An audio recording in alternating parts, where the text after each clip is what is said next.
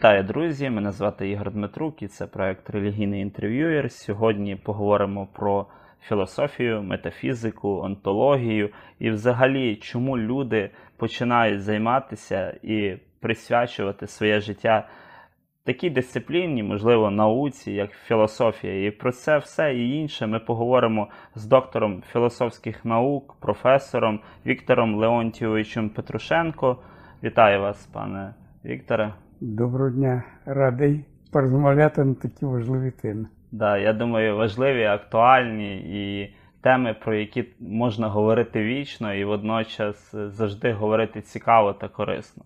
От, е, пане Вікторе, перед тим як от говорити взагалі про е, метафізику, про онтологію, мені цікаво, я й думаю, і нашим глядачам цікаво дізнатися, чому ви обрали вивчати і присвятити велику частину свого життя філософії, що на вас вплинуло, що стало причиною того, що ви стали філософом, і чи це було в ранньому віці, чи, можливо, це якесь навколишнє середовище на вас вплинуло, чи той час, в якому ви вирішили цим зайнятися? Я думаю, що сумарно, напевно, Ігор, все це те, що ти назвав, все вплинуло, да. А от щодо великої частини свого життя, я тут маленьку корекцію вніс. Мені здається, що все життя, не частину, а все життя. От я можу тут послатися на Платона, якщо пам'ятаєте, у Платона кілька разів мова йде про те, чи можна навчити людину мудрості. Да? От, І йде обговорення питання, чи можна, чи не можна. Ну і ясно, що, ну скажімо, якоїсь такої радикальної, кардинальної відповіді на це питання бути не може. Тобто, Напевно, спрацьовує низка якихось чинників, в тому числі, звичайно, зусилля самої людини. Ну, Щодо мене, наприклад, то можу точно сказати, що тут у мене відбулося за класичним каноном, тобто здивування. От. Я жив в такій місцевості, де розливалася страшенна навесні річка, заливав наш будинок. От Потім річка схлинула, там такі затоки були, де там такий був світ життя, там і раки, і риби, і птахи, і чого там тільки не було, і ми були вплетені в ту стихію життя. Це мені потім, коли я вже знайомився з е, грецькою філософією, це мені якраз нагадало умови формування грецької філософії, тому що на Балканському півострові було це також таке сплетіння всіх стихій які давали можливість різнобічного розвитку. Вас е, зацікавив саме навколишнє середовище, споглядання тієї е, краси природи і стихії, правильно? Стихія, краса природа, потім, звичайно, люди. Да. Я можу точно сказати, що в моєму дитинстві була низка досить своєрідних людей. Вони зовсім були не філософи, не мислителі. От, Але вони е, справляли серйозне враження, наприклад, на мене, на мою уяву і так далі. Ну і, врешті-решт, цікаво, що не знаю чому, от важко сказати чому, але в 13 років я наштовхнувся в бібліотеці, я жив в селищі, такому робітничому селищі. В бібліотеці побачив книгу Деборіна Філософія Гегеля. Я вирішив прочитати цю книгу. Мені було десь майже 13 років. Я почав її читати. Звичайно, було надзвичайно важко читати. Я більше, напевно, не розумів, ніж розумів, але я так зчепив зуби і вирішив, що я її повинен прочитати. Я її прочитав такі, але буквально от те, що я зрозумів виніс, це було кілька буквально, отак, два-три положення, які справді от мені були зрозумілі. Але от чомусь, да, філософія, філософія Гегеля. Ну, а потім далі наступний момент був такий, е, значить, що під час служби я служив на флоті. Ну, мій батько теж був на флоті. Балаклава біля Севастополя, в той час закрите місто. От. І я е, служив в політвідділі. В ідеологічному тобто відділі. Так, я після того, як закінчив курси молодших морських спеціалістів, був ще відряджений на курси політпрацівників. І була така, це був пограничний корабель, була така посада, яка називалась помічник командира корабля з політроботи. От. А м, матроси називали це просто комісар. Ще був комісаром. Ну і тут я вже читав вже більш-менш серйозну філософську літературу. Але чи була от е, філософська література того часу з якимось от ідеологічним підтекстом? Тобто, чи ті переклади вони якось коригувалися партією? Ну, звичайно, це була в основному ідеологічна література, але, е, ну, скажімо, плюс який був, що, е, наприклад, я читав роботу, ну, намагався читати знову таки. Коли я вже був на філософському факультеті, я інакше її читав, але я намагався прочитати критику німецької ідеології Маркса Енгельса. Там було багато цікавих положень, які мене наштовхували на міркування, які, звичайно, тоді я не міг так е, ні сприйняти належною мірою, ні якось, можливо, обґрунтувати і так далі. І так далі. Ну, але ще один був момент цікавий, е, значить, те, що насправді е, в цей же період свого життя я більше, напевно, був пов'язаний з літературою. От я більше був прилучений до літератури художньої, до поезії і кінематограф. І плюс, от е, мені дуже подобалось читати те, що більшість читачів не читає. Коли я брав в руки, наприклад, якусь книгу художню, я обов'язково читав або спочатку, або в більшості випадків навпаки, перечитав цю книгу, читав потім коментарі. Тобто читав там вступ, значить, заключення якісь і так далі. Аналітика. Мені дуже подобалось читати аналітику художньої літератури. Тобто вам подобалось не перше джерело, а аналіз того Ні, першого перше джерело саме собою, безумовно, б мені не потрібна була б і ця аналітика. Тобто, але А- я спеціально інколи робив так. Я спочатку читав, наприклад, роман, у мене складалось певне враження, а потім я хотів співставити, да? От фахівець, літературознавець, що він написав на цю тему, що я, що я не побачив, в чому я можу з ним погодитися або не погодитися. От якось вони йшли паралельно, і потім воно фактично відіграло важливу роль на філософському факультеті. Тобто я вважаю, що освіта філософа без, наприклад, долучення або до науки, або до мистецтва, або до якоїсь практичної діяльності на зразок там благодійності, допомоги і так далі. Мені здається, що не може бути такої, знаєте, нормальної, повноцінної філософської діяльності без того, щоб її не поєднувати. Тобто, коли немає якогось певного синкретизму, там, наприклад, Да. от е, люди. Виходу на життя, виходу на душевні стани людини. Це взаємопов'язані, ну, е, взаємопов'язані, скажімо так, речі. А от ви сказали, що на вас вплинула література, мистецтво і кіно. Могли б якихось е, відмітити основні там праці деяких е, літераторів, тобто письменників, поетів, які насамперед на вас вплинули найбільше?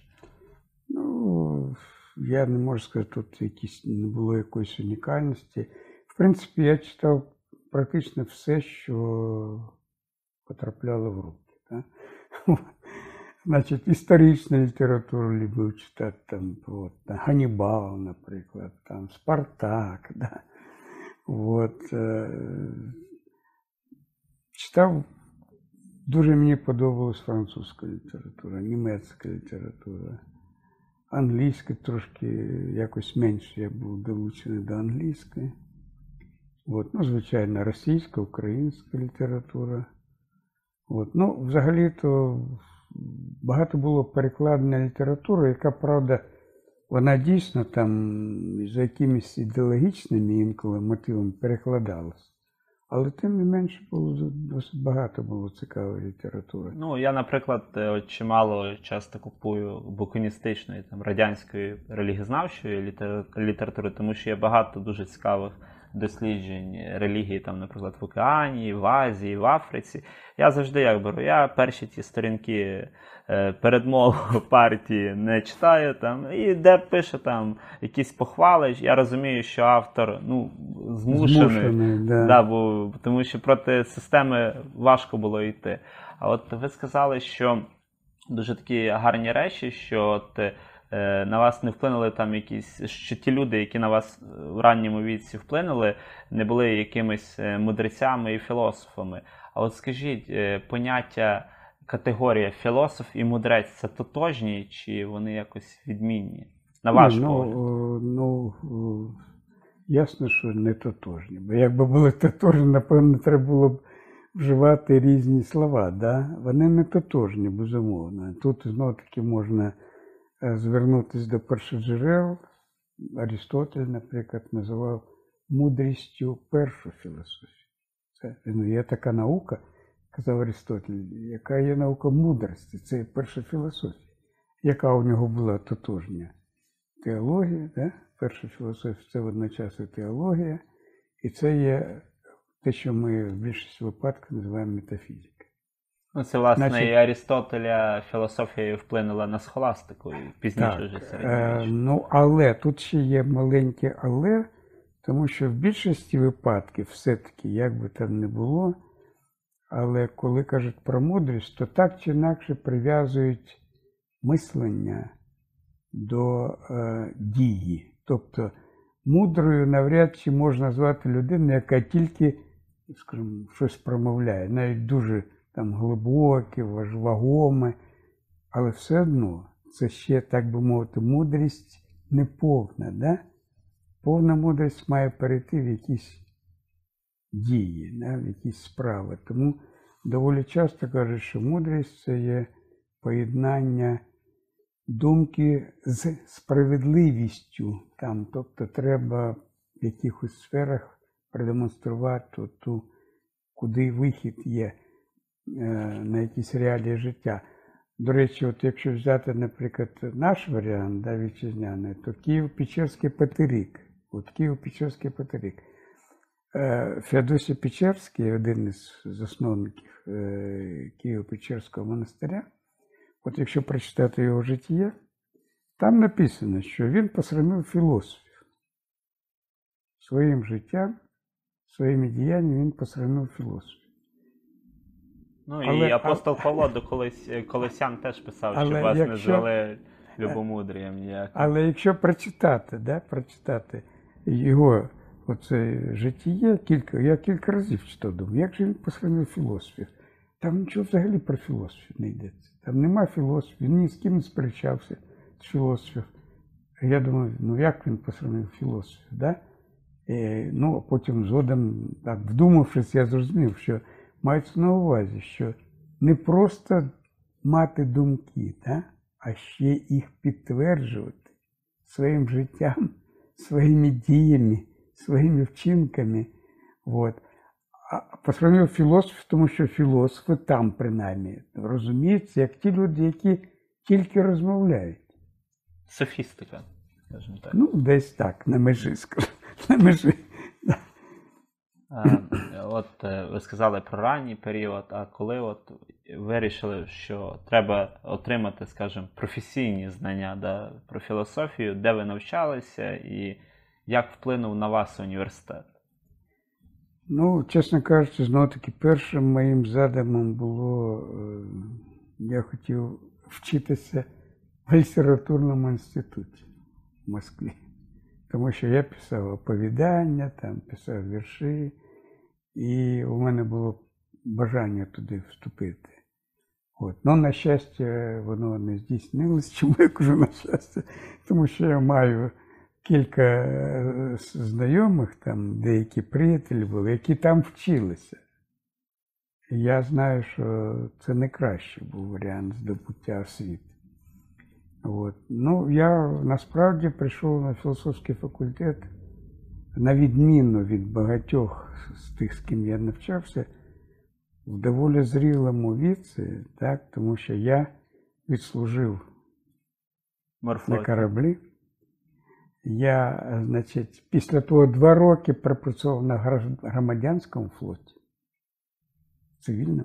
А ви на флоті у вас було. Ви служили три роки чи чотири? Три. Три, три. Три.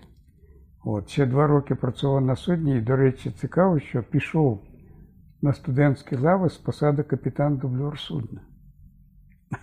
А от е, е, ви згадали чудово про от морський, скажімо так, період. А скажіть, от море, е, от ця, знаєте, романтика. Я розумію, що е, в реалії того часу там мало романтики, напевно, на військовому кораблі було, але все одно чи вплинуло от море на вас? Ну, море тут така штука, значить, знов таки, скоріше, я би сказав, що скоріше оточення, взаємини, оці міжіндивідуальні стосунки. От, тому що були цікаві люди на кораблі. До речі, моя там посада, вона мені давала можливість якраз контактувати весь час з людьми, знати їх настрої, спілкуватися з ними там. От, і це було дуже цікаво. Найбільш цікаво було з людьми якраз спілкуватися. У нас командир корабля був дуже своєрідним, таким оригінальним, оригінальною людиною, в тому сенсі, що страшенний ліберал.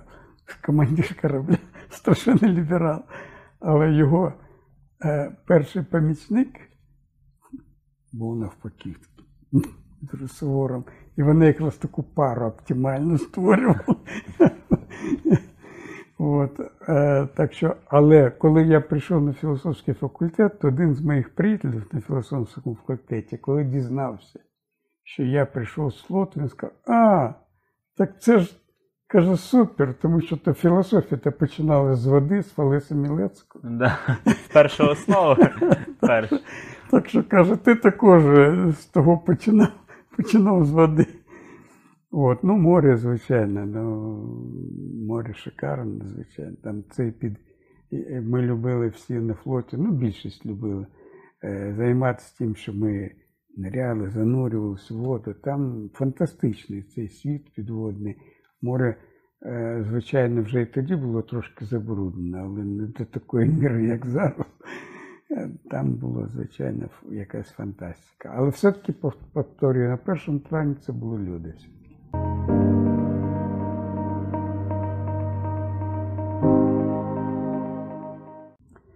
Так, так ось е, я повторюю, я в зрілому віці пішов на філософський факультет.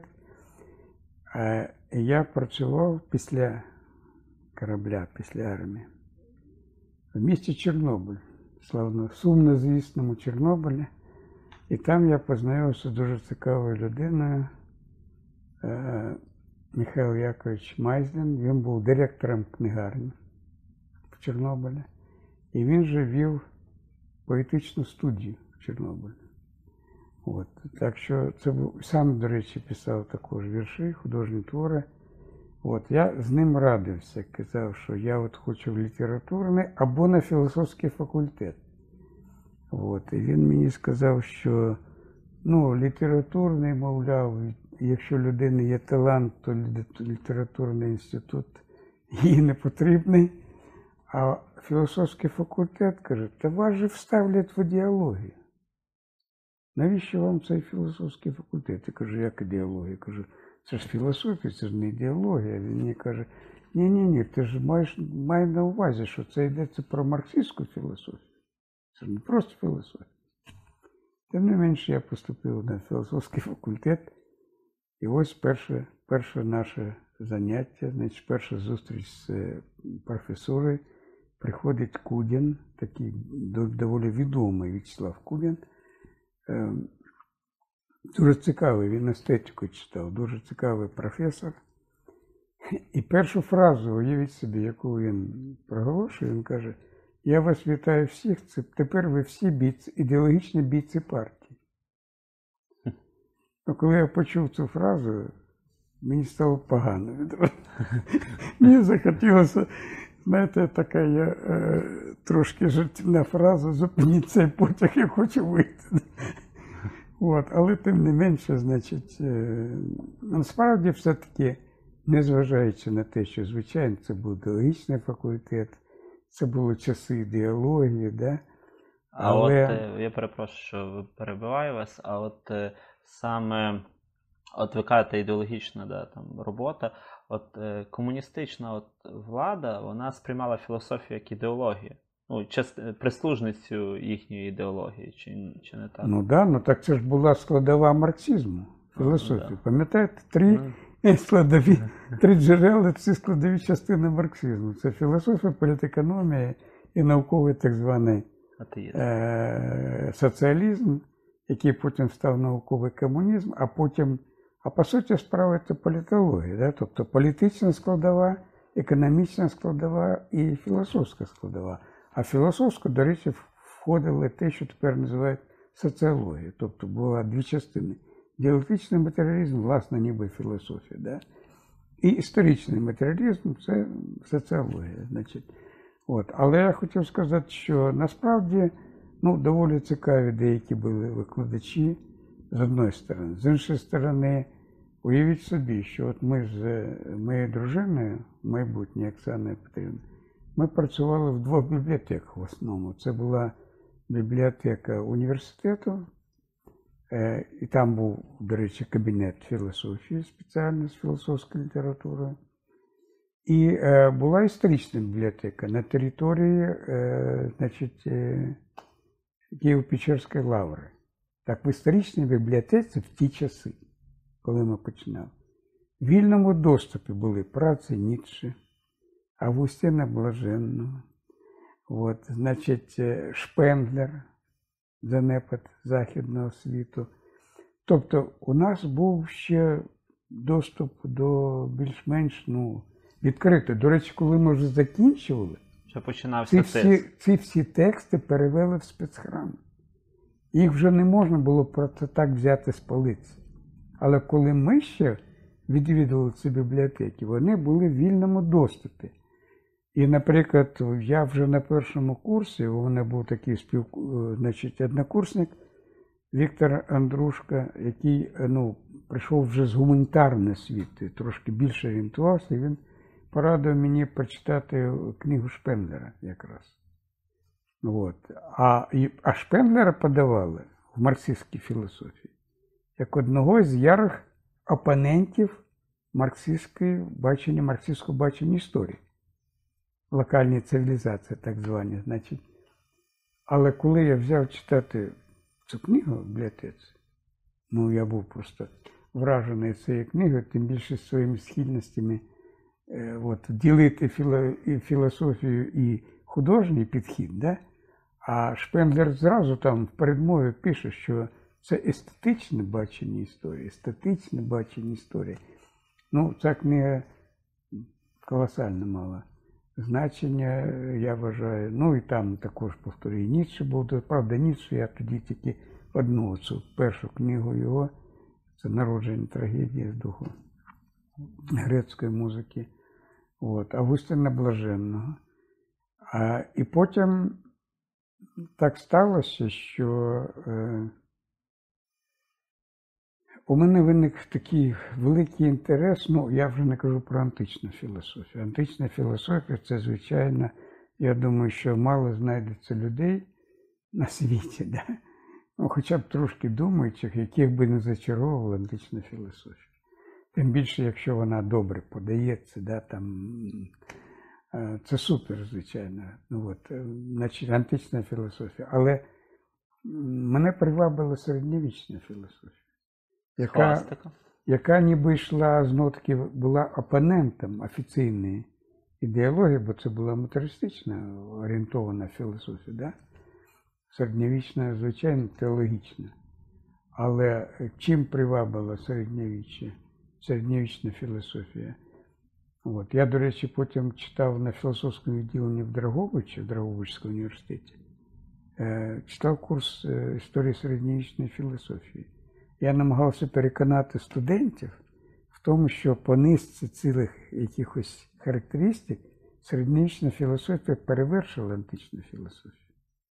Ну і, зокрема, один із моментів в чому полягає? Що середньовічна філософія спробувала да, опанувати, спробувала міркувати про те, чого не можна побачити. Да. А не те, що. позамежне, да? позамежне, надфізичне, да? вона з цим боролася, да? намагалася це осмислити і так далі. і так далі. Оскільки філософія, ми всі знаємо, це мислене про мислення, тобто це мислення другої рефлексії, так зване, то це сфера понадчуттєвого. То можна сказати, що антична філософія ще на межі десь була, да? чуттєвого надчуттєвого, а середньовічна вже відірвалася. От, і пішла туди. І от як можна мислити те, чого не можна мислити? Да? Да. Це суперзадача середньовічної філософії. Але ж вона відбулася, середньовічна філософія. Тобто вона знайшла шлях до того, щоб про це мислити, да? щоб з цим працювати. Оце мене страшенно приваблювало. Мені мене це інтригувало. Думаю, як вони шукали, да? Ну і ви займаєтесь, наприклад, релігієзнавством.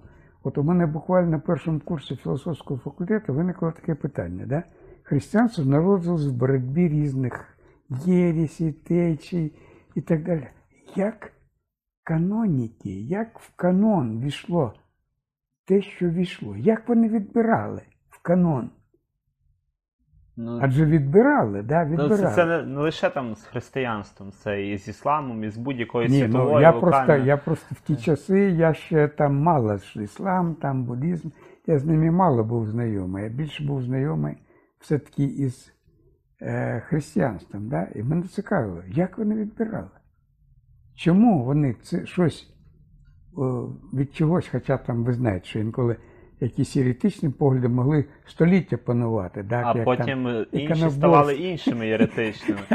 До, наприклад, до імператриці Ірини іконо е, шанування було єретичним вченням. І в період, наприклад, Арія дуже довгий час його вчення було головним, скажімо.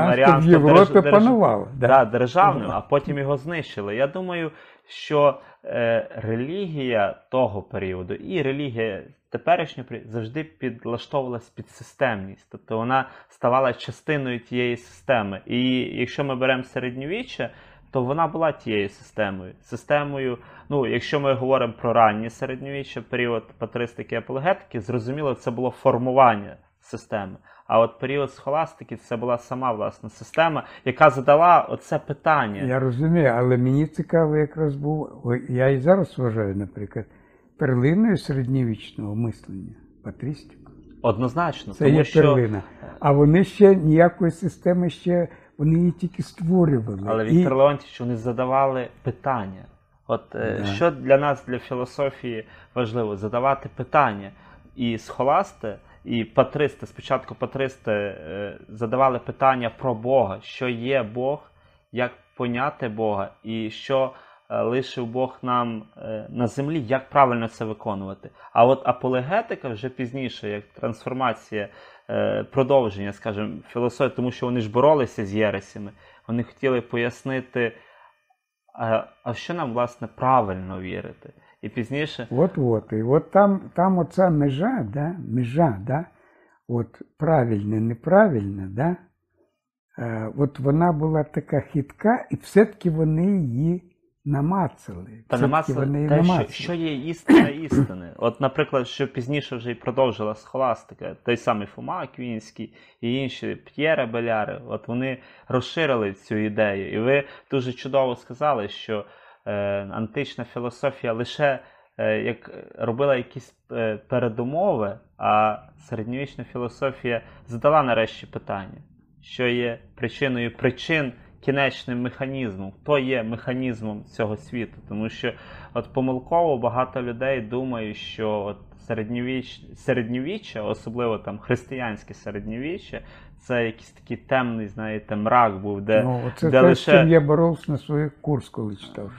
Да, коли всі, що все було погано, що були інквізитори, які палили людей ні за що, але насправді, якщо брати сучасні дослідження, ну це да, була якась певна частина, але, скажімо, і зараз багато вбивають за релігію. І тоді вбивали, і вбивали до християнства, тому що із християнством боролись. Як казав Ірені Леонський, не було би мучеників, не було би і християнської віри. Тобто е, це залежало не від самої релігії, е, а залежало від того, що як подавалася ця релігія. Тому що християнство теж не одноманітна релігія була Да, да, да. Ну, але ви, Ігор, ви так більше робите наголос на еклезіології, да? Да, да. а я більше роблю все-таки наголос на типу мислення, на определеному певному типі мислення, от середньовічний тип мислення. Да? Недаремно вони ж оцю врізалися ту проблему номіналізм, реалізм. Да? Да. От, це, і концептуалізм потім абіляровський, да, виник концептуалізм, який тривалий час недооцінювали, да, і вважали Абіляра також номіналістом. Насправді він не є номіналістом. Ну, справа не в тому. Просто я хотів сказати, що незважаючи на те, що да, на філософському факультеті безумовно була ідеологічна філософія, безумовно. Але є, була можливість вийти за її межі. Це по-перше. По-друге, ви казали про те, хто з викладачів. Звичайно, ну, на перше місце я би поставив, звичайно, за ступенем впливу е, Ігоря Валентиновича Бучка, покійного, на жаль, нашого професора. Значить, е, далі це е, Валерій Олексійович Басенко. От. Ну і я згадував про античну філософію. Вона у нас курс трошки ширший був, давньої філософії. Да? Тобто там і східна філософія була також. І читав нам Дмитриченко, такий професор Дмитриченко. І от е, е, всі вони давали можливість, ну от, е, наприклад, Дмитриченко дозволяв ну, нам, так би мовити, ну так, пробувати, да, експериментувати, якусь висловлювати думку там не, несподівану, будь ласка. Так, е, Басенко взагалі був. Басенко був неспровергатель. Тобто він прищепив нам переважно критичне мислення. Він буквально до всього прискіпав. Все, все треба було перевіряти, все пропускати через там обґрунтування, аргументацію, логіку і так далі. і так далі. Ну, а Ігор Валентинович Бочко нам читав курс е, західної філософії, а вона тоді називалась буржуазною. Але читав дуже своєрідно. Він там, він приходив, наприклад, ну, читав нам екзистенціалізм, припустимо, Сартра. Да, От він читав лекцію Сартр, Сартр, Сартр, там погляди Сартра, ідеї Сартра. Потім дивився на годину і казав, ой, у нас залишилось 5 хвилин, я вже критику не зможу розгорнути. Але ж ви ж самі розумієте, наскільки тут багато помилкових тверджень, ви самі зможете це все Осмислити, переосмислити. Тобто він фактично нам викладав ідеї західної філософії без тиску на оцю от офіційну, офіціозну критику. Да? Ну, а знову таки, якщо повернутися, я прийшов в зрілому віці на філософський факультет. Я своїй майбутній дружині вже на першому курсі сказав, от вона може засвідчити, да? на першому курсі одного разу ми гуляли, я їй сказав, що жодна творча людина, я їй казав так, в марксизмі є багато цікавих речей, але жодна творча людина ніколи не зможе прийняти тезу буття визначає свідомість. От, я був переконаний, що це не проходить. От ця теза, що буття визначає свідомість. Ну і нам ще повезло в якому сенсі. Якраз коли я вступив, в цей час, ну це ще був відгомін 60-х років, да? хоча вже починалися Брежнівські часи, але ще був відгомін 60-х років. Канта видали, да? філософську енциклопедію, антологію світової філософії, Платона, Арістотель, це все видавалось.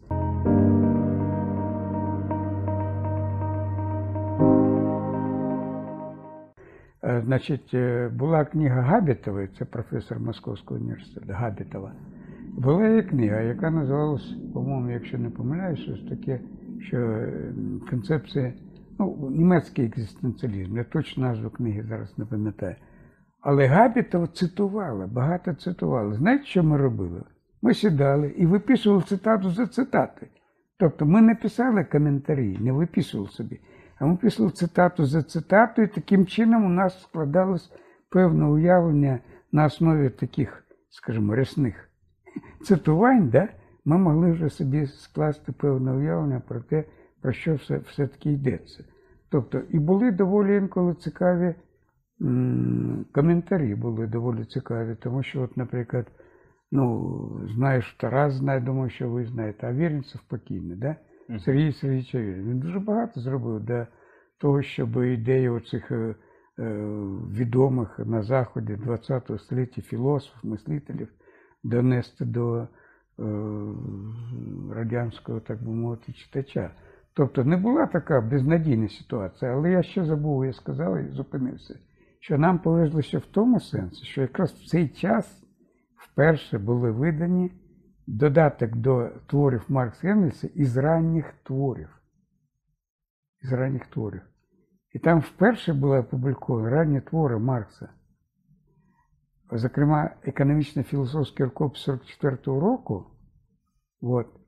Ну, я вам хочу сказати, що в моєму, е, в моїй освіті вони відіграли дуже вагому роль. От, ну, о, в- надзвичайно експресивний стиль. Ну, якщо ви читали, да, ці твори, надзвичайно експресивний, насичений стиль, чіткий, стислий, афористичний інколи. Ну, наприклад, я пам'ятаю, там така теза була. Коли людина стоячи на добре закругленій землі, уявіть собі, да? як це звучить фраза, на добре закругленій землі.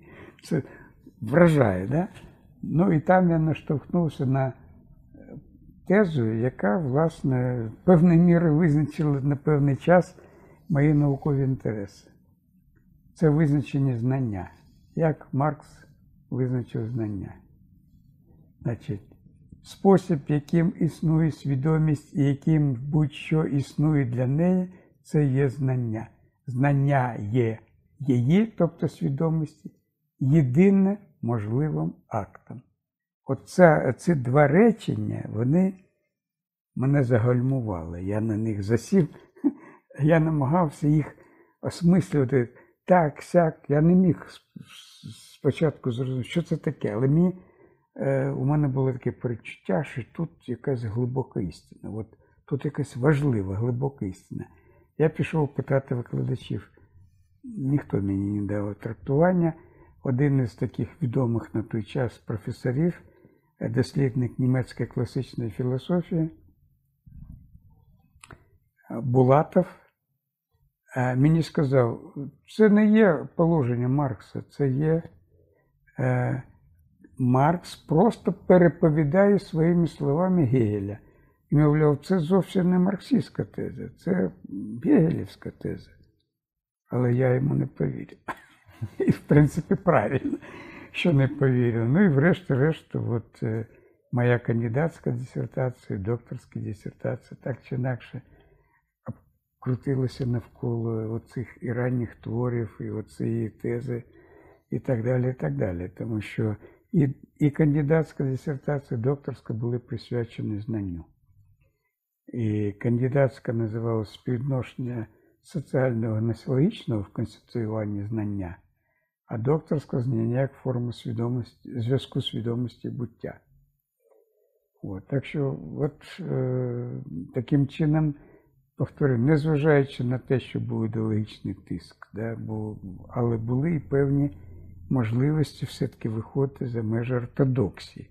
Хоча, ну, тиснуло на нас, я прямо хочу сказати, да, е, ну, нам не давали можливості оце все трошки отак вільно десь. Це ми між собою могли обговорювати там, е, значить, е, якось е, намагатися входити в ці речі, але офіційно, звичайно, ми на це теми не могли міркувати вільно, там відкрито і так далі. І так далі.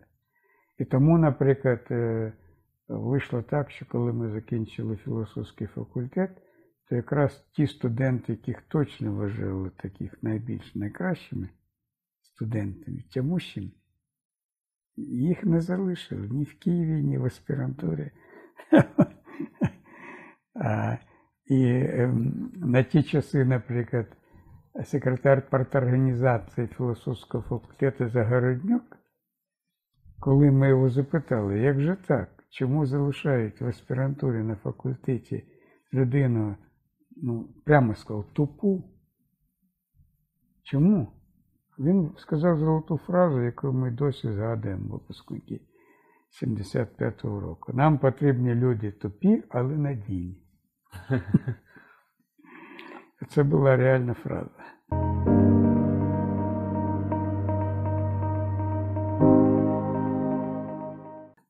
Ви от багато сказали про філософію і саме ідеологію. А чи може е, філософія бути деструктивною?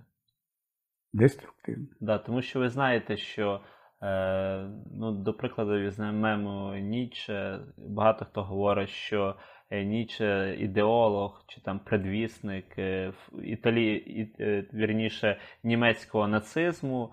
Е, до, прикладу, той самий Маркс і Енгельс. Е, предвісники комунізму, хоча я думаю, що теж була спотворена е, їхня філософія, ну і те саме і з Мао Цзедуном, і Хошиміном, і іншими.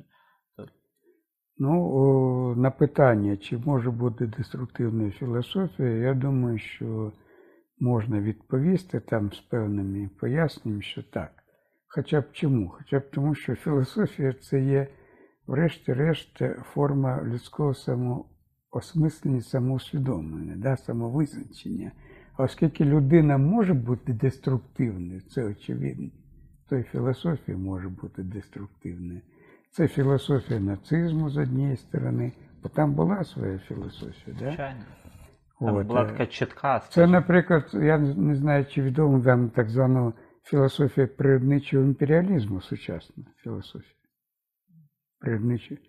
Ю, Юліус Евола. такий. А, Юлія Севела, да. От це є так звана філософія природничого імперіалізму, тобто е, філософія, яка закликає якраз до, ну, до того, приблизно до чого закликав Ніцше. Тобто підштовхни того, хто падає. Сильніший має не тільки право, а навіть обов'язок перемогти слабкого, підкорити слабкого. Бо якщо перемагає слабкий, життя слабше.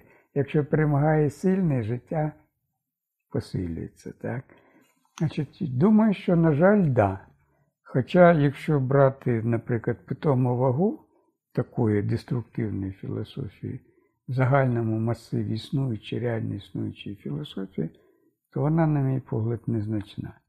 Хоча за впливом інколи доволі відчутна.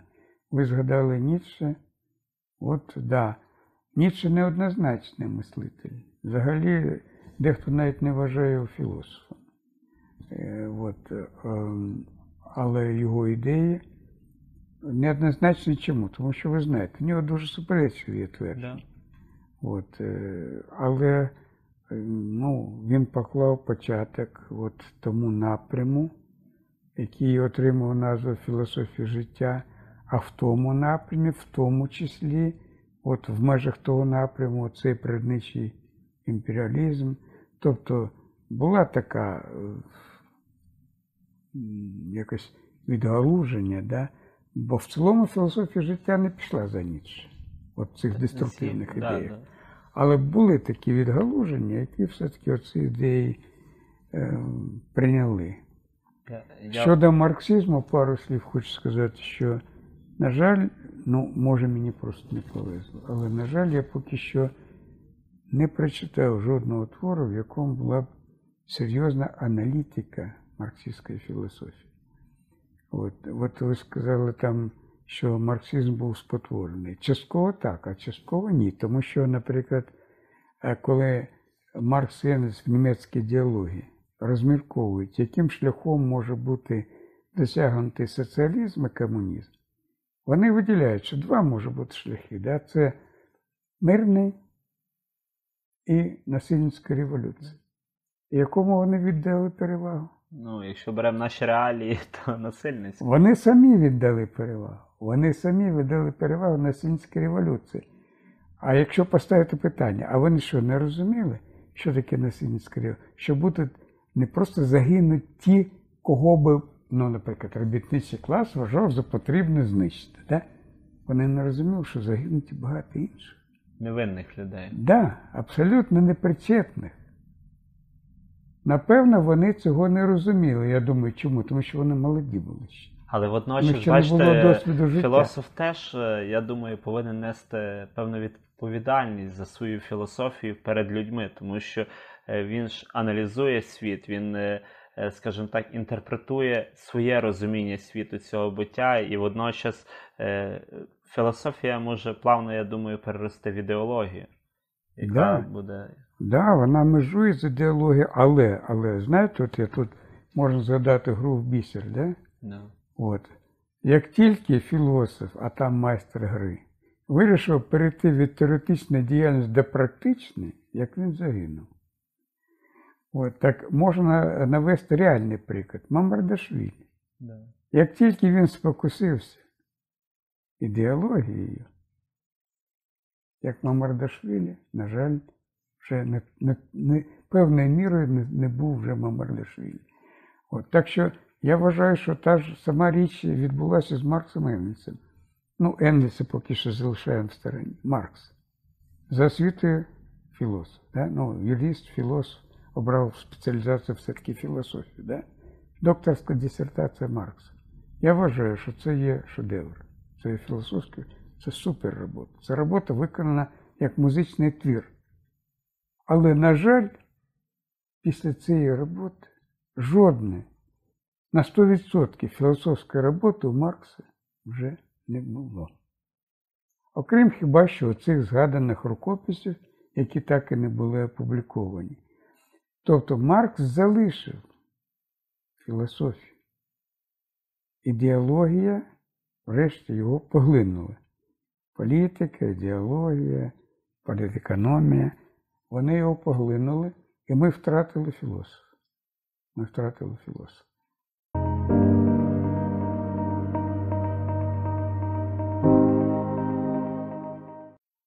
Віктор Леонтьович, ми з вами говоримо багато про ідеологію, філософію. От я ну, багато свого часу, ну не скажемо багато, ну 16 років фактично від навчання до сьогодні займаюся там релігієзнавством і філософією релігією. І знаєте, дійшов такого висновку, що філософія певного філософа живе тоді, поки він живе. Коли він помирає, власне, і помирає його філософія. А пі- після того починається інтерпретація філософії. Водночас релігія, вона починає жити після того, як помирає послідовник е, їхньої, ну, певної релігії Фундатор. фундатор, да, скажімо, засновник фундатор, тому що починаються свої власні інтерпретації, розділення. От на ваш погляд, що більш, скажімо, зрозуміліше для простої людини, для простого обивателя, філософія чи релігія? І на ваш погляд, е, що в практичному смислі для душевного внутрішнього світу більш корисніше, філософія чи релігія? Ну, з одної сторони, я би їх не протиставляв, хоча реально в житті вони протиставлені. І більш того, в історії вони протиставлялись і продовжують до певної міри протиставлятися. Що більше е, зрозуміло? Ну тут треба, якщо б я би, наприклад, е, зупинив увагу на тому, що можливі різні типи розуміння. От, є розуміння інтелектуальне, ну, можна, вибачте, за розумове розуміння, а є розуміння екзистенційне. Але чи можна Розуміння- філософію екзистенційно пізнати? Тому що Бог зараз. Розуміння через корені життя, через життєву ситуацію, через занурення в життя. Якщо ми з вами беремо, наприклад, розуміння екзистенційне, то е, більшість людей сприймає релігію і філософію, звичайно, з позиції екзистенційного, тобто життєво реального свого досвіду, своїх коренів життєвих. Так? І релігія тут, звичайно, для якоїсь частини людей більше зрозуміла. Хоча це умовно більше зрозуміло. Тому що я е, ну, не, не можу сказати, що я там знавець релігії, релігії, релігієзнавства глибокі, да? але я багато проводив бесід з релігійними людьми, щиро релігійними. Вони віддані релігії. вони віддані Вони законам. в ній живуть. Але знаєте, я в часто традиції, в каноні, але вони не можуть пояснити, чому Бог трійця, наприклад. Е, Чому? От е, знаєте, я теж часто з різними релігійними лідерами і простими, скажімо, послідовниками релігіями, релігії, і я часто з ними розмовляю і розумію, що вони вірять, е, скажімо, той релігійний інститут, але не вірять до кінця і не хочуть зрозуміти, як правильно вірити в того те трансцендентне, що ми не можемо пізнати, осягнути. Того, скажімо так, вони е, з однієї сторони говорять про того, що нами управляє певний хазяїн творець, а водночас вони е, спочатку вірять в інститут творця на землі, І в але, але не в, і в традицію, але не в самого творця. От Це правильно, але е, розумієте, це знову таки це закладено до певної міри в історію, ну, наприклад, християнства. Тому що якщо ми згадаємо, наприклад, Климента Олександрійського, який Ого. багато чого зробив для розвитку християнської філософії, да? то Климент Олександрійський казав так: якщо людина здатна повірити щиро і всією душою і так далі, так далі, їй філософія не потрібна. Але якщо вона не може так, от сходу, повністю, так би мовити, туди піти заглибити, то, то, то філософія може їй допомогти виконати роль оцеї прислужниці, наставниці да, для теології. От. Але знов таки, бачите, релігія ж в принципі ніби і не вимагає інтелектуального розуміння. Вона каже, що інтелектуальне розуміння не обов'язково більше того, як ви знаєте, той же Тома Аквінський, він же сказав, є істини, які взагалі треба відрізати від розуміння. Та правильно, бо раціо не завжди Вот, е, да. про- Значить, тому релігія ніби сама себе зразу позиціонує як така річ, яка більше є стихія життя, стихія життя, да? стихія душі, ніж інтелекту, розуму і так далі. і так далі. Філософія, безумовно, ні. Я вважаю також, що, наприклад, без екзистенційного певного, ну, як то, ґрунту, да? е, ну, на мій погляд, я тут не, не претендую на те, що це так має бути обов'язково. Але на мій погляд, якщо немає певного екзистенційного ґрунту, е, то філософ стане скоріше, може стати, як от ви казали, вже майстер гри, да? софіст. Тобто можна навчитися володіти філософською термінологією, можна навіть її дуже непогано використовувати, вживати, так? Але це ще не філософія.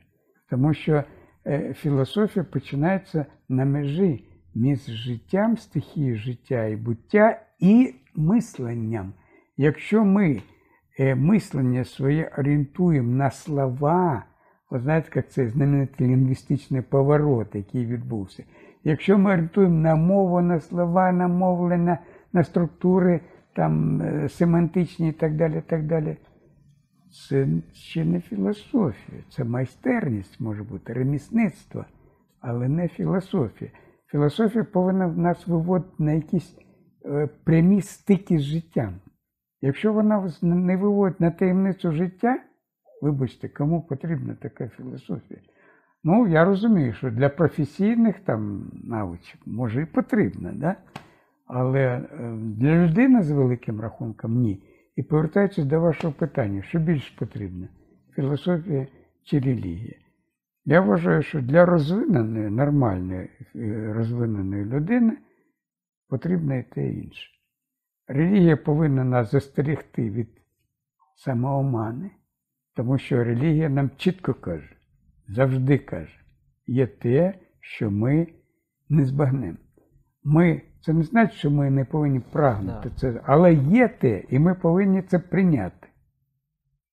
А от філософські часу, бо їм інколи здається, що такого нема, що вони все можуть Да, що- перевести в мову, в речення і так далі. І так далі.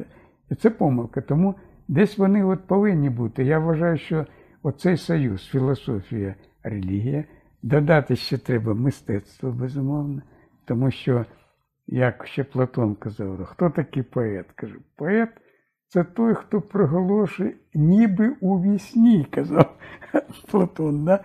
Тобто поет, поета, в поета входить мова через, через єство, да? поет це інструмент, який е, от, резонує да, із буттям. Да? От. Ну і, звичайно, наука.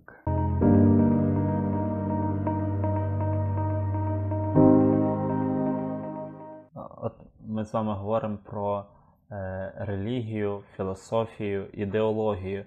Водночас е, релігія дає людині чіткий орієнтир. Якщо ти живеш по правилам, по законам ну, певної конфесії, течії, ти отримуєш після. Тобто мета жити не просто на цій землі, а в потойбічному світі отримати благо. Тобто благо це власне царство небесне, як ви згадували життя, часто Августина Блаженного, який говорив, що є град Божий і град земний. А от що філософія може дати людині в плані вічності? От вічність це така фундаментальна е, штука. От я, знаєте, що е, дня часто з людьми спілкуюся і говорю, що о, ще один день, ще один день приближення моє, мене до вічності. Тому що е, я десь в Фейсбуці раз написав, що я знаю е, точно дві істини: що я народився і обов'язково помру. Тобто ці істини ніхто не заперечує, жоден філософ, жоден релігійний діяч, тому що матеріальна смерть була і, мабуть, ще довго буде. Ну, скоріше всього. І було б, напевно, і нудно жити довго, тому що теж. Ясно. Але життя прекрасне, але водночас, ось що філософія може дати людині? Ну, спочатку я хочу сказати, що Лев Шестов з вами безперечався, да, Ігор, відносно того, що ви знаєте точно дві істини, тому що Лев Шестов неодноразово намагався переконувати своїх читачів в тому, що те, що ми приймаємо за активний стан притомності, це є сон, а те, що ми приймаємо за сон, сновидіння, то є реальність. Так що з його точки зору виходить так, що це істинна ілюзія, ілюзія, да, що ми народилися і помремо. Це ілюзія. Ну, але разом з тим, да, що може дати філософія для вічності? Ну, я б знову таки повернувся до цих типів розуміння. Да? Тобто ми е, можемо е, вічність сприймати на рівні нашого внутрішнього якогось такого от життєвого, так би мовити, життєвої інтуїції, життєвого самовідчуття. Та? Тобто ми можемо вірити, як багато, до речі, поетів писали про те, що да, я вічна, да, я живу, я не помру, там, і так далі. І так далі. Тобто це так, отаке от е, сприйняття і розуміння вічності як чогось такого, що не можна викоренити з моєї особистості. Да? От, філософія може нас е, може доповнити от таке, так би мовити, інтуїтивне е, сприйняття вічності, може доповнити тим, що ми не тільки е, відчуваємо свою причетність до вічності, але ми можемо також і бути в діалозі з вічністю. Ми можемо вести з нею якусь розмову на рівні осмисленого відношення. От. І, е, врешті-решт, можна сказати так. Скажімо, людина, яка відчуває вічність, якщо їй поставити питання, що таке вічність, скоріше за все, або вона не зможе відповісти, да? або е, ну, буде відповідати, може, ну, так, щось таке виключно прив'язане до індивідуального життєвого досвіду, що, можливо, не буде сприйнято іншою людиною. А от філософія, попри те, що вона не дала і, і звичайно, не може дати одного єдиного, скажімо, наративу вічності, да? визначення, вона все-таки може дати да? якусь таку, мовно кажучи, сітку, да? мережево категорій і понять, які дозволять нам от, е, просіяти, так би мовити, цю вічність, наблизитись до неї. От, от я вважаю, що в цьому сенсі, ем, ну, скажімо, е, філософія може дати нам, якщо, якщо релігія дає нам відчуття вічності, то філософія може дати переконання в тому, що є вічність. Переконання. Переконання відрізняється від е, віри і відчуття тим, що воно володіє аргументами, володіє наративом. От ми переходимо з вами до такого нового блоку питань, власне, про які ми домовлялися, саме метафізика. Ми говоримо про вічність, ідеологію, філософію. От, е, на ваш погляд, е, взагалі, чому виникла метафізика? Коли вона виникла? І що стало наріжним каменем того, що виникла така дисципліна філософії? Ну, можливо, незалежна дисципліна. Ну, звичайно, як, як кажуть, жорсткої відповіді не може бути на таке питання. От, е, е, значить, чому? Чому метафізика, я б сказав так, чому е, метафізика є неминучою філософському дискурсі? Чому в розвиненій філософії обов'язково повинна так чи інакше бути присутня метафізика? От. Е, Справа в тому, що значить, хочемо ми того чи не хочемо, да? але ми повинні якоюсь мірою, ну, принаймні, знову таки, людина, яку це зачіпає, да? ми повинні зрозуміти, що живемо ми насправді в деякому суб'єктивному світі, в деякому універсумі, який так чи інакше зав'язаний на наше відчуття, емоції, розуміння, знання. Тому що яким є світ, наприклад, поза нами? Ну, з точки зору е, сучасної розвиненої філософії, на це питання у нас відповіді немає. Яким є світ поза нами? Да? Для того, щоб відповісти на це питання, нам треба було вискочити за межі людського способу сприйняття світу і побачити ну, світ такому, кажуть, очима самого світу. Да? Ми розуміємо, що це неможлива річ. Е, і навіть з фізичної точки зору, скажімо так, тоді тоді що потрібно було б? Щоб у нас не тільки був там зір, слух, там, смак, нюх, а щоб ми і всі інші енергетичні випромінювання космосу здатні були сприймати. Це це щось таке для нас абсолютно неможливо. Абсолютно. Значить, Ми живемо в такому світі. А цей світ, от, в якому ми живемо, він тримається, хочемо того чи не хочемо. А він, Але він тримається на так званому картезіанському принципі. Тобто я реально себе сприймаю і сприймаю будь-що, поки моя свідомість перебуває в стані притомності, актуальному стані. Якщо я занепритомню, все, вимкнули да, мою е, систему е, сприйняття, мій, мій внутрішній світ вимкнули, я кудись упав. Да? От, значить, Тобто є якась лінія тривання, да? і цю лінію тривання тримає що? Бадьорий стан, актуальний стан свідомості. Якщо ми спустимось нижче людини, то, напевно, психіка. Да? У тварин цю функцію виконує психіка.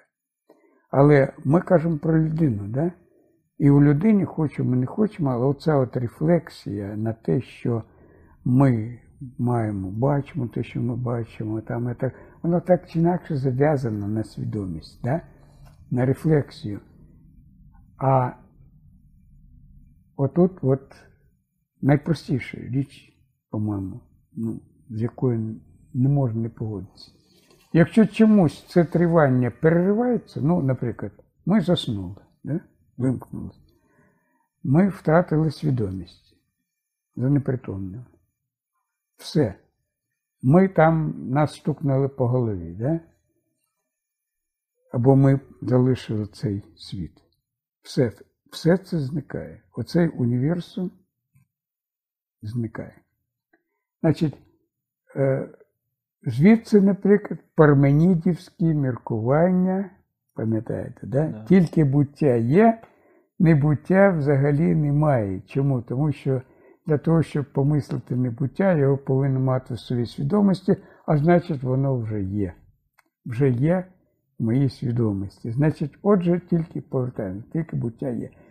Оце от тільки буття є, оця зачарована теза, яку Парменіт так акцентував в своїй поемі, вона якраз от це один із перших варіантів для проголошення картезіанського принципу або кантівської оцеї перцепції трансцендентальної. Да? Значить, чому це так? А чому це так? Можна підійти трошки до цієї теми трошки з іншої сторони. Да? У нас є в нашому організмі. Ми, люди, це живий організм, це реальна річ, матеріальний предмет. В нашому живому організмі є фізичні процеси, хімічні, фізіологічні, да, там е, далі йдуть нейрофізіологічні, психологічні і нарешті рефлексивні, да? інтелектуальні процеси. Хоча інтелект є у тварин, да? але у нас є оце рівень, рівень другої рефлексії, так званої рефлексії рефлексії. Його фундаментальна особливість полягає в чому? Коли ми з вами перебуваємо в сфері психіки і уявлень, ми рефлексуємо, а ми, але ми рефлексуємо завжди на те, що дають нам відчуття. Коли ми підносимось на рівень другої рефлексії, ми рефлексуємо вже над першою рефлексією. І от тут, і про це вже знала антична філософія, це вона зробила це відкриття, антична філософія. Тут все фізичне зникає. Рефлексія, рефлексія це абсолютно позафізична річ. А далі виникають сакраментальні питання. А що це значить? Якщо друга рефлексія абсолютно відрізана від фізичного, навіщо вона нам потрібна? Адже нам же треба жити, да, їсти, влаштовувати своє життя.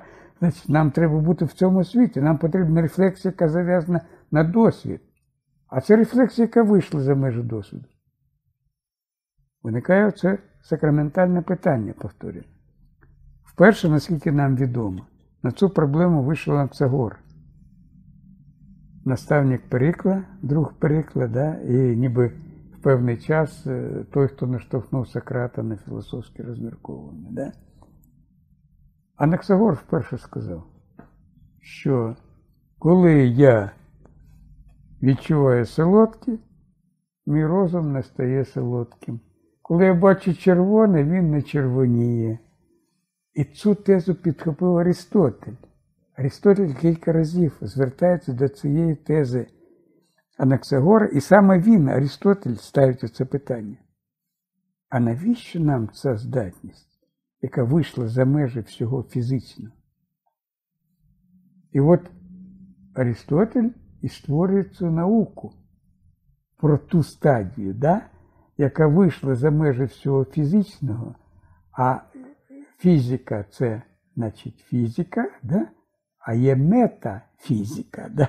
Те, що опинилося Поза фізикою. вище фізики, Або поза фізикою, да? і це є метафізика. Тобто це є наука про ті речі, які ну, можна там входити в дискусії і так далі, але які навряд чи хтось може заперечити серйозно.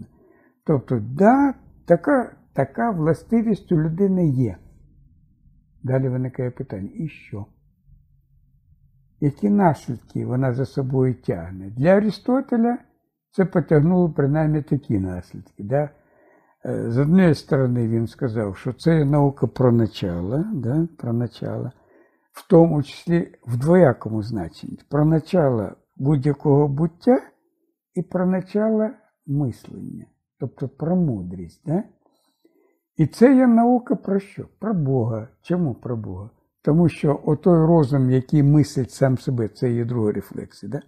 Це і є, це і є начало, це першодвигун, да? це є Бог. А чому він Бог? Чому? Тому що, тому що, да? тому що і далі йдуть відомі тези, в принципі, і у Аристотелі вони фігурують, хоча вони вже до Аристотеля звернулися, що треба розрізняти два види буття. Є буття, яке виникає і зникає, і є буття, яке не виникає, не зникає. Да? І оце буття, яке не виникає і не зникає, це і є оте буття, яке не розкладається на складові частинки, яке не, не знає в собі різниці, яке є абсолютно гомогенним.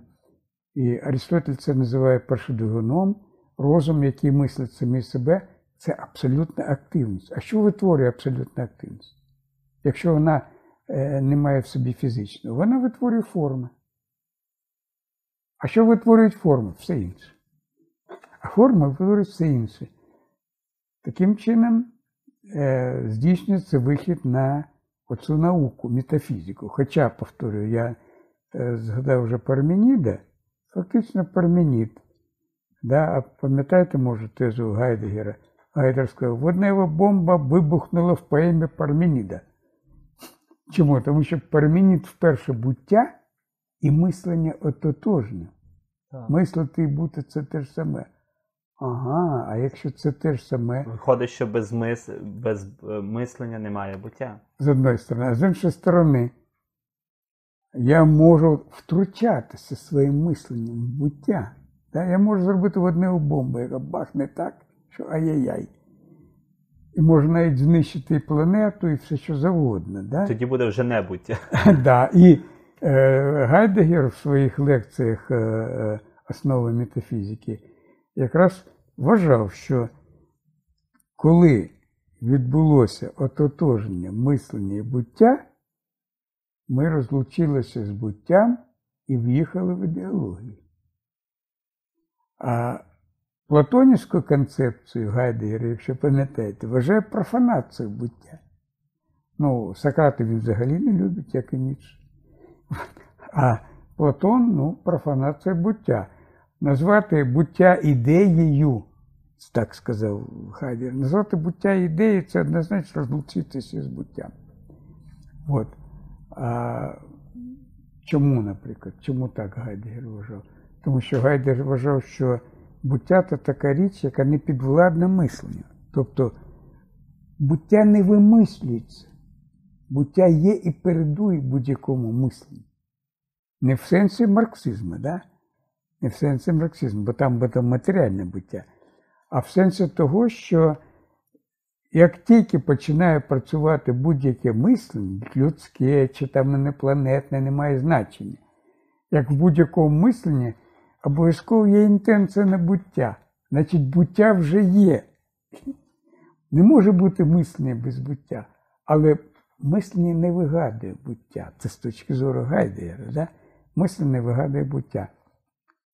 А з точки зору, наприклад, е, Аристотеля, виходить, що да. Розум, який мислить сам себе, він створює все. Значить, мислення творить буття, да? Так само, як і у Платона, наприклад, тому що е, я вважаю, е, що ми по сьогоднішній день недооцінюємо, наприклад, е, от, в певному сенсі онтологічна концепція Платона.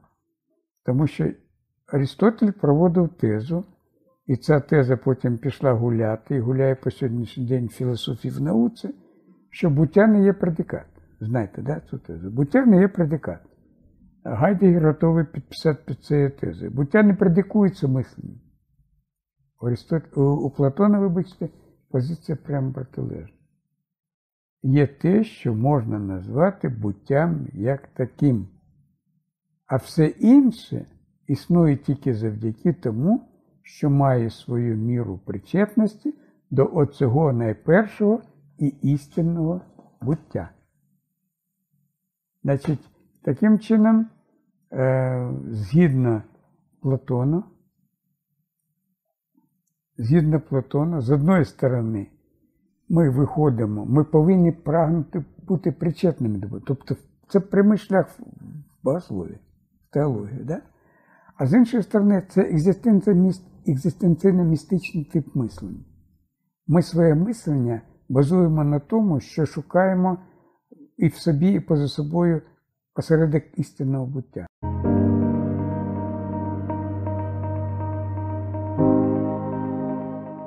От, а Аристотелівська позиція, вона дещо відрізняється. З одної сторони, ніби да, те ж саме, тобто є перший двигун, да?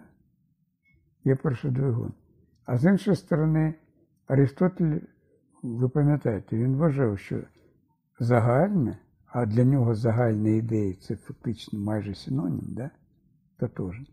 Загальне існує в окремих речах. Тобто, пам'ятайте, що для Арістотеля абсолютна актуальність розуму світового, абсолютна актуальність, проявляє себе лише тоді, коли є реальні речі.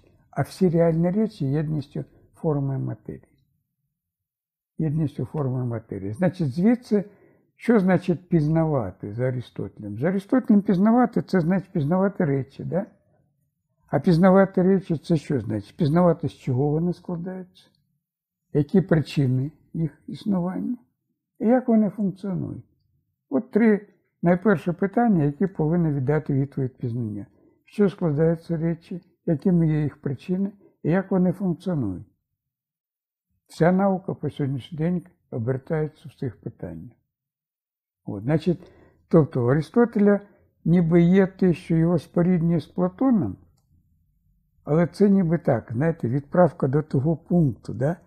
але ми на той пункт послалися, а далі працюємо тут. Тому ви пам'ятаєте в цій картині Рафаеля Фінська школа, Платон показує туди Аристотель. От тут, каже, тут треба шукати відповіді на питання.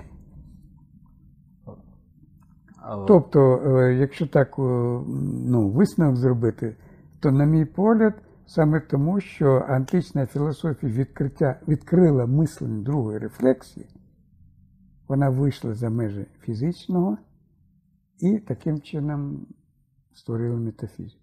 От метафізика, філософія, вони пройшли цілу історичну, скажімо так, е, трансформацію. Да? Е, Якщо розглядаючи метафізику, сучасні дослідники метафізики відзначають три великих періоди. Зокрема, ви сказали, розказали про античний період, це і другий період це період нового часу, і сучасний період метафізики. От скажіть, які ну, коротко суттєві відмінності в епохах розуміння метафізики, і які е, риси їх об'єднують? Ну, я б насправді не ховав би в такому підході середньовічну метафізику. Вона чомусь зникла. Хоча заради справедливості можна сказати, що це мої реальні підстави, тому що у Гуго Сен-Вікторського, його класифікація наук метафізики нема.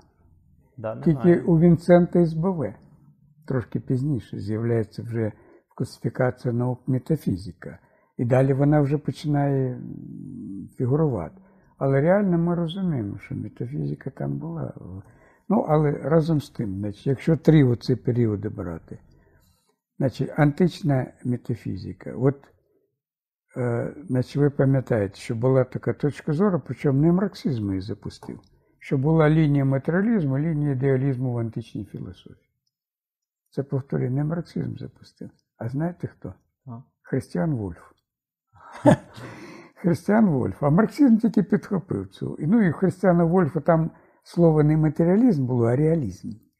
А тут же матеріалізм, значить, з'являється так і так далі. і так далі. Так от в чому була доля істини в такому підході? Насправді не було, в античні часи не було ні чистих матеріалістів, ні чистих ідеалістів. Але е, доля істини була в чому? Що Платон, да, ну, ніби ну, батько ідеалізму, да, і так далі, і так далі. Але у Платона є годувальниця всього сущого.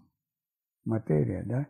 Гіле матерія. Ну, Арістотель вже матерія як один, одне із начал будь-якого буття. Тобто антична філософія навіть в своїх найбільш вишуканих і витончених метафізичних міркуваннях від реального насправді в суто позафізичне так і не вийшло.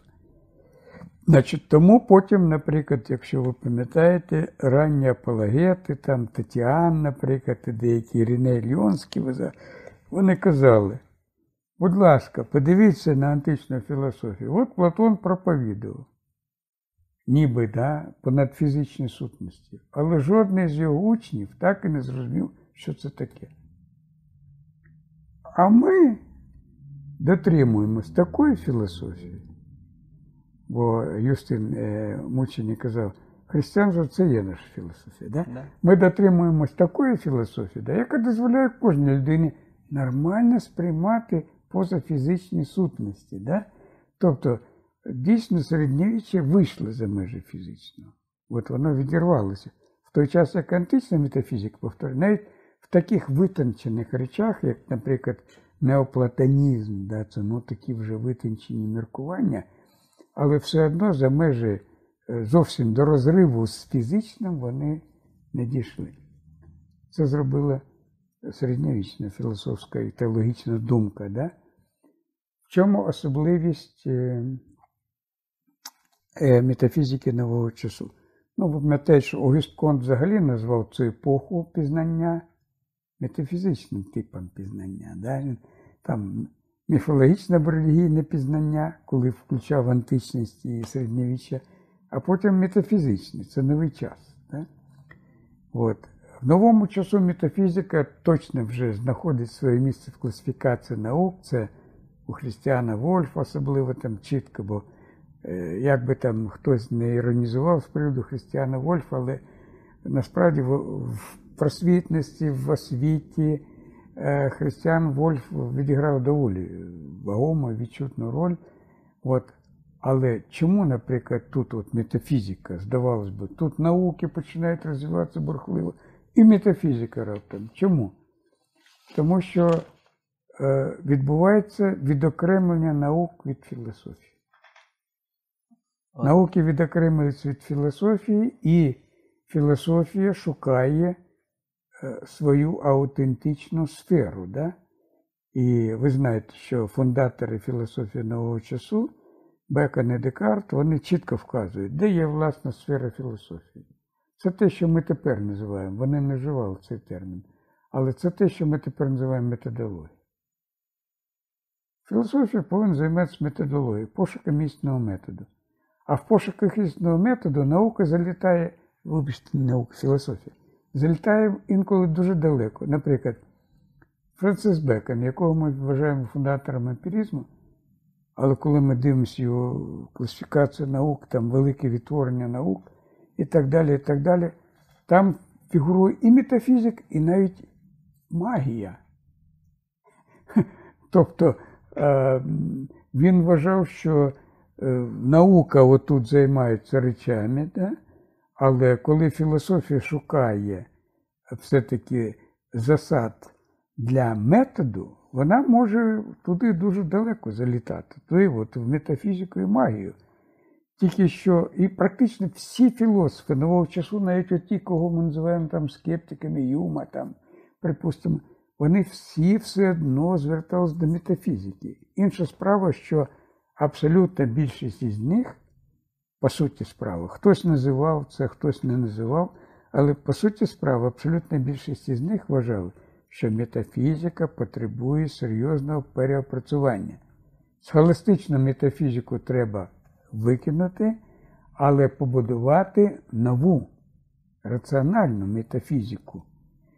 Про це казав, повторюю, і Юм, і про це казав той, кого Юм пробудив, да? Еммануїл Кант. Еммануїл Кант, ну, дехто, ну так, знаєте, з Кантом відбулася така така, така цікава якась трошки історія, да? хоча з багатьма філософами відбувається така історія.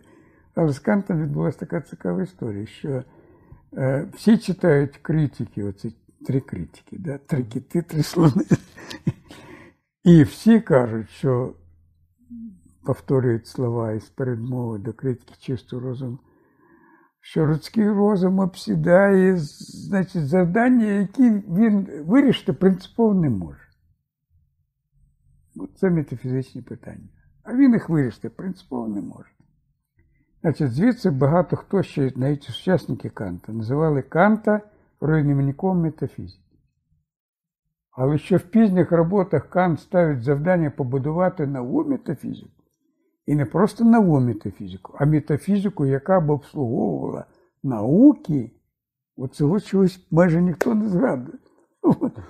Тобто Кант також фактично вважав, що ту метафізику треба поставити на своє місце, але на тому не зупинитися, а рухатися далі. Да? До метафізики істинної, до метафізики, ну він це називав так, якщо вже це кан, кантівський термін, Метафізика повинна цим займатися пошуком, формулюванням і використанням основоположень будь-якого мислення. Основоположень будь-якого мислення. І цим вона повинна зброювати і філософію, і науку.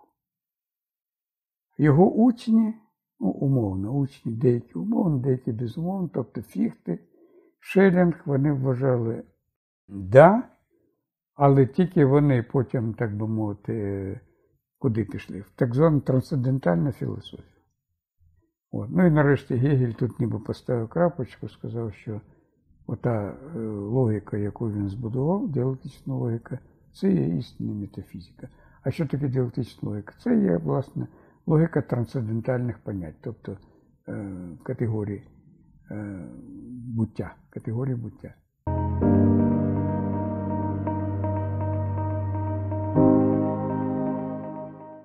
От. Ну, потім ви, ну і ви, і всі ви, напевно, хто тим цікавить, знаєте, що прийшов сумний час метафізики. З- першої третини 19 століття проти метафізики почали виступати, ну, як то кажуть, всім кому не ліньки. Да? Тобто позитивісти, неокантіганці, марксисти, природничі матеріалісти, так звані. Значить, потім був напрям, який там деякий час називали е, філософія, значить, відчуття Гаман там такий був. От. Всі вони, ну і аж навіть деякі представники філософії життя, да? всі постали проти метафізики. От. Е, і вважали, що метафізику взагалі треба навіть заборонити, так? тому що е, це просто ну, вводить людину в якісь дурниці, заблудження. І е, для всіх буде краще, якщо із арсеналу людського ставлення до світу метафізику взагалі викинути разом з усіма її поняттями і так далі. Так далі. і е, от особливо сcientистські напрями, пропозитивістські, там, аж до першої третини ХХ століття сповідували таку позицію. Тобто вся аналітична філософія, представники так званого повороту лінгвістичного і так далі. і так далі. Ну і марксисти, звичайно, сповідували таку позицію. От потім відбулося ніби відновлення. Значить, це е, Гайдгер, це Гартман. От вони, вони побудували свої варіанти антології метафізики. От, е, багато зробили для того, щоб повернулося. Яка філософія ніколи не розлучалася з метафізикою? Релігійна. От релігійна ніколи не розлучалася з метафізикою, і тому вона ніби пережила друге своє піднесення вже всередині ХХ століття. Сьогодні майже всі визнають е, ну, право метафізики на існування, там, її якусь користь, там по-разному, правда, оцінюють по-різному, яка від неї може бути користь. Да? От майже всі визнають, але чим відрізняється сучасна метафізика? Ну, по-перше, всі пишуть рівнем рефлексивності. Тобто сучасна метафізика це самокритична метафізика. Метафізика, яка не тільки розмірковує над цим проблемом, а водночас ставиться критично до самих власних розмірковань. Так? Друге, в зв'язку з цим її називають метафізика, що шукає метафізику. Тобто це не остаточна метафізика, не заспокоєна метафізика.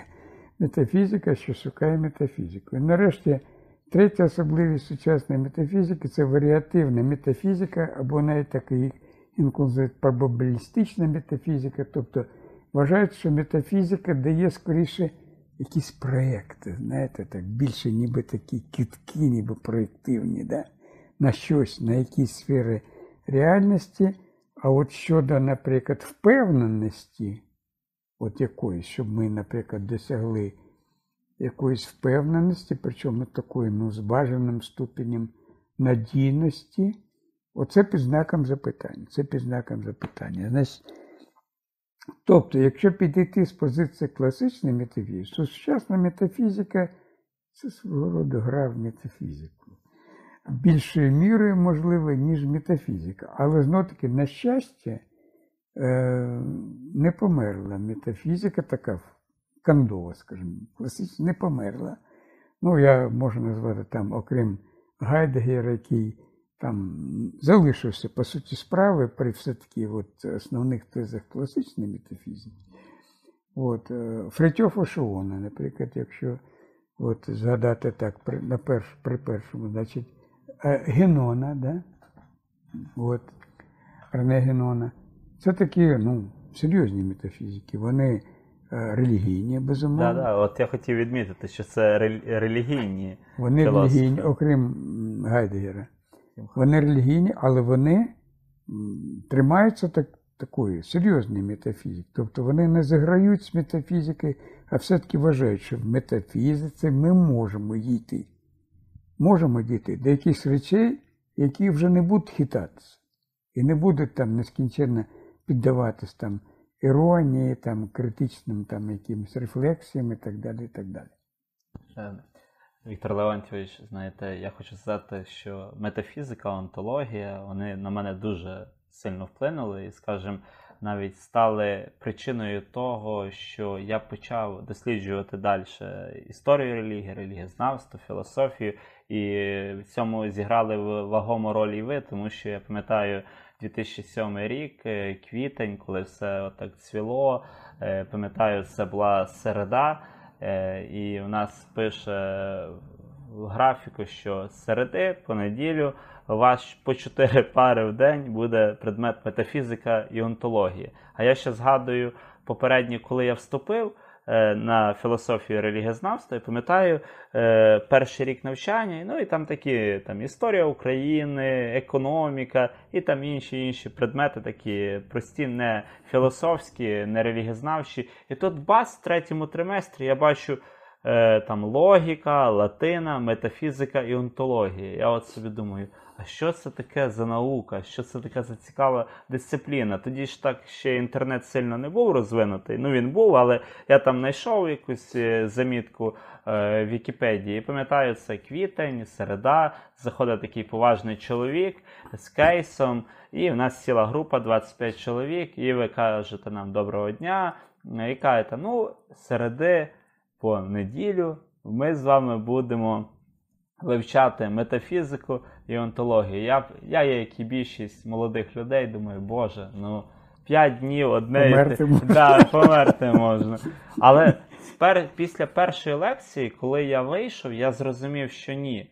Це те, що е, мені потрібно, коли ви почали розповідати про універсум, про трансцендентне, про е, апорії Зенона. Е, коли взагалі розповіли, що є причина причин, що є джерела джерела, я собі так подумав: а що дійсно є причиною того, що я живу, і як мені треба жити? Яка е, сутність мого існування? І оці питання метафізики, е, скажімо, поставили е, мене на той шлях, що е, треба досліджувати більше, треба, от, е, скажімо, е, як заглотувати ці знання, постійно читати, читати, читати. Тому ви теж от, дуже сильно на мене вплинули. І я хотів би вас запитати, чи варто метафізику як окрему дисципліну е, вивчати в вищих навчальних закладах? Тому що є от історія філософії, ну вона називається філософія, але це скоріше більш так історія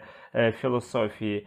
І кому її потрібно більш вивчати? Гуманітаріям чи людям з природничими і математичними? От е, питання про те, що потрібно вводити там в різні там сфери освіти сучасної, це доволі дискусійне питання, так? І, ем, скажемо прямо, от ті тенденції, які ми сьогодні спостерігаємо в сфері освіти, вони мене особисто бентежать, і я навіть бачу тут багато небезпек. Зокрема, оце сьогодні своєрідне таке, е, значить, е, глибоке занурення або глибока орієнтація на так звані компетентності. Я для себе цю ситуацію позначаю одною фразою. Софісти все ж перемогли Сократа. Да, насправді у нас софістика зараз. Бо Сократ намагався довести, що знання не можна підпорядкувати утилітарним інтересам. Що таке компетентність? Це і є намагання підпорядкувати знання, пізнання науку певним утилітарним спеціалізованим інтересам. Але з іншої сторони, якщо поставити питання, да, а чи потрібно, як ви казали, всім людям? Ну, напевно, ні. Чому? Тому що взагалі людина це настільки складна і неоднозначна істота, що я, наприклад, своїм студентам не втомлювався багато разів казати. Коли ведете розмову про людину, уникайте слів всі, ніхто, завжди, ніколи. Бо такого з людиною не буває в переважній більшості. Значить, тому, напевно, в сфері освіти потрібно якось диференціювати, експериментувати. Тобто е, треба, напевно, давати можливість певним людям да, здобувати ту освіту, яку би вони от, за рівнем свого розвитку, інтересів життєвих і життєвого досвіду вважали за потрібне. Тобто є люди, які вважають, навчіть мене оце робити, більше мені нічого не давайте. Ну чому б їм не піти на зустріч? Да? Нехай дайте їм спеціальну освіту. Є люди, які кажуть, давайте збалансуємо. Да? Тобто я хочу не тільки бути спеціалістом в своїй галузі, я хочу мати якийсь кругозір. Я хочу е, орієнтуватися не тільки в суто своїх професійних питаннях, а й в питаннях, наприклад, що таке соціальне життя, там, політичне життя, мораль, взаємини з іншими людьми. Добре, да? необхідно дати такий рівень або таку, такий напрям освіти, де будуть працювати не тільки на здобуття професійних навичок або знань в якійсь сфері е, діяльності, але і працювати на ерудицію. І нарешті є люди, які ніколи не зупиняться і на тому навіть, да? а забажають, от як ви кажете, розібратися в питаннях. А що взагалі відбувається? Ну, може, пам'ятаєте, цьому знаменитому е, творі повторення Кіркігор сформулював низку питань, які е, дехто називає, ну і я називаю, наприклад, екзистенційними питаннями. Хто я?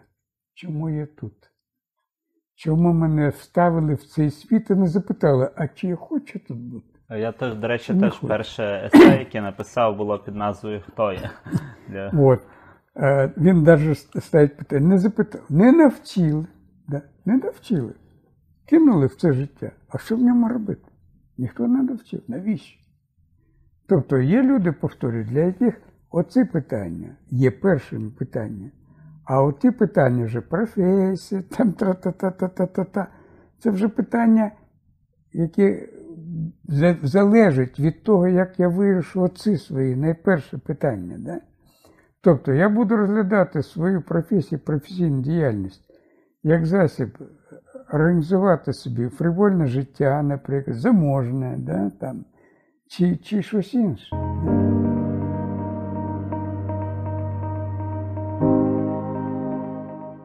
Ну, я не вважаю, що всім, бо уявіть собі, наприклад, людину, яку цікавить тільки суто от, е, професійні проблеми. Ну, спробуйте їй дати метафізику. Та я, по-перше, більшість таких людей вони просто це не сприймають. Або просто Мені для них буде як банальне щось. Тарабарщина якась, Да. знаєте, тарабарщина. От вони чують якісь слова, але вони для них абсолютно порожні. От такий сенс їх туди занурювати. Тобто я вважаю, що має бути диференційований підхід. Але з іншої сторони, він має, на, на мій погляд, поєднуватися з так званою мобільністю. Да? Тобто, якщо людина пішла, вирішила, їй нічого не потрібно, пішла туди. Але там зрозуміла потім, да, що їй ще щось потрібно, то треба їй надати можливість поміняти. Да? А в деяких країнах, ви знаєте, вже такої можливості не буде. У Франції, наприклад, там ти вибрав в коледжі собі, да? спрямування, все, ти вже туди пішов і тебе вже туди не пустять, то там, де філософія метафізика. От я вважаю, що це неправильно в сфері освіти. Тобто, на мій погляд, має бути якась така освітня мобільність. Людина мала би можливість рухатись мобільно, і освіта має бути мобільною, тому що оту освіту, яку ми сьогодні маємо у нас, і ту, на яку нас наставляє так званий ЄКТС, тобто європейська це кредитна трансферна система. Ну, це один, одна із форм догматичної освіти. Тобто вони чомусь вважають, що от вони повинні оце от записати, і це всі повинні вивчати. Зачекайте, а чому це так? Чому це так? Хто сказав, що це так? Наприклад, от я працюю, де у мене програма є з філософії. Я маю в усіх групах, на всіх потоках цю програму виконувати. Але реально я приходжу в одну групу і бачу, що цю програму я можу виконати на елементарному тільки рівні, повною мірою ні. А в іншу приходжу групу і бачу, що тут я можу вийти за межі навіть цієї програми. Але від мене формально сьогодні мені цього ніхто не дозволяє. І КТС не дозволяє цього зробити. Кажуть, а ви спецкурс якийсь запропонуєте. Запропонують ще спецкурс, а програма є програма. От. Е, От це не мобільна система, це догматична система. Це система орієнтована на фінанси і так далі. і так далі. Ну, от такою мірою я от відповів би на ваше питання. Тобто не всюди потрібні ці дисципліни, але е, при тому, що вони не всюди потрібні, повинна бути можливість мобільності. І на сам кінець, Віктор Леонтьович, ваші побажання нашим глядачам, що б ви їм побажали? А можна мені ще е, сказати буквально пару слів, у вас там в питаннях попередніх було питання, чи потрібна сучасній людині метафізика, Да, да, да, і що вона може дати. да, да, да. От, так от, що я хочу сказати. Значить, якщо ми справді приймаємо от, е, розуміння метафізики як такої сфери пізнання, яка орієнтована на те, щоб придивитися до тої нашої складової людської, яка пов'язана з надфізичним, як ви казали, з вічним, з позамежним і так далі. і так далі. Ми неодмінно маємо поставити питання. А взагалі, от, що нам дає от те, що ми над цим будемо думати, да? що нам дає? Я, я вважаю, що тут якраз е, лежить од- одне фундаментальне, ну там насправді багато питань, але одне таке дуже фундаментальне для людського життя питання. Якщо ми з вами визнаємо, що людині органічно притаманна така складова, міра відповідальності людини, підхід до самої людини, міра її цінності одна. Якщо ми вважаємо, що людина є результатом випадкових мутацій, стихійних схрещень природно-космічних сил, міра відповідальності, розуміння людини принципово інше. Значить, я, тому я вважаю, от, і це ще одна, я вважаю, особливість сучасної метафізики. Сучасна метафізика має врешті-решт виходити на проблеми антропології і аксіології. Тобто це є наука в певною мірою. Сьогодні метафізика це є наука про найперші фундаментальні цінності людини і про міру її відповідальності за своє перебування в світі і за е, своєрідний самозвіт перед обличчям вічності, буття, космосу, Бога і власного сумління. Що би я побажав? Не заспокоювати, задавати багато питань і намагатися їх для себе певним чином вирішувати. Ну і, на жаль, на мій погляд, один із фундаментальних дефіцитів сучасного суспільства це дефіцит совісті. Я би побажав до совісті ставитись посерйозніше. Тому що е, я навіть від людей віруючих таки чув, що коли я одного разу сказав одній віруючій людині, кажу, ну добре, ти зробила таку річ, а що ти скажеш Богові? А вона каже, покаюсь. Тобто, ви розумієте, це несерйозне ставлення до сумління. До сумління я би хотів, щоб люди ставили серйозніше. Дякую вам, Віктор Леонтьович, за продуктивну, надзвичайно цікаву і захоплюючу розмову. Просто от реально надзвичайно цікаво. І е, я як перекинувся від античності до сучасності, і буквально як повернувся назад на 14 років тому, коли ще слухав ваші чудові лекції. Тому я вам щиро дякую. Я думаю, нашим глядачам цей випуск надзвичайно сильно сподобається. Дякую. Ну, я б хотів е, відразу сказати, що я би тих, хто буде слухати, бо ми, звичайно, не охопили коло навіть найперших питань. Якщо вони забажають входити в контакт зі мною, в певний діалог, то я сподіваюся, що ви, Ігор, Тарас, ви, Олена, надасте мої Однозначно, да. реквізити для того, щоб ми могли бути перебувати в діалозі з усіма зацікавленими особами. Ну і подякувати вам особисто за те, що ви вирішили зробити таку штуку. Дай Боже, я думаю, що вона, ну там, пам'ятаєте цей вислів, рукописи не горять. Да? Да. Я ду- сподіваюся, що не горять, і, і записи цифрові також не горять.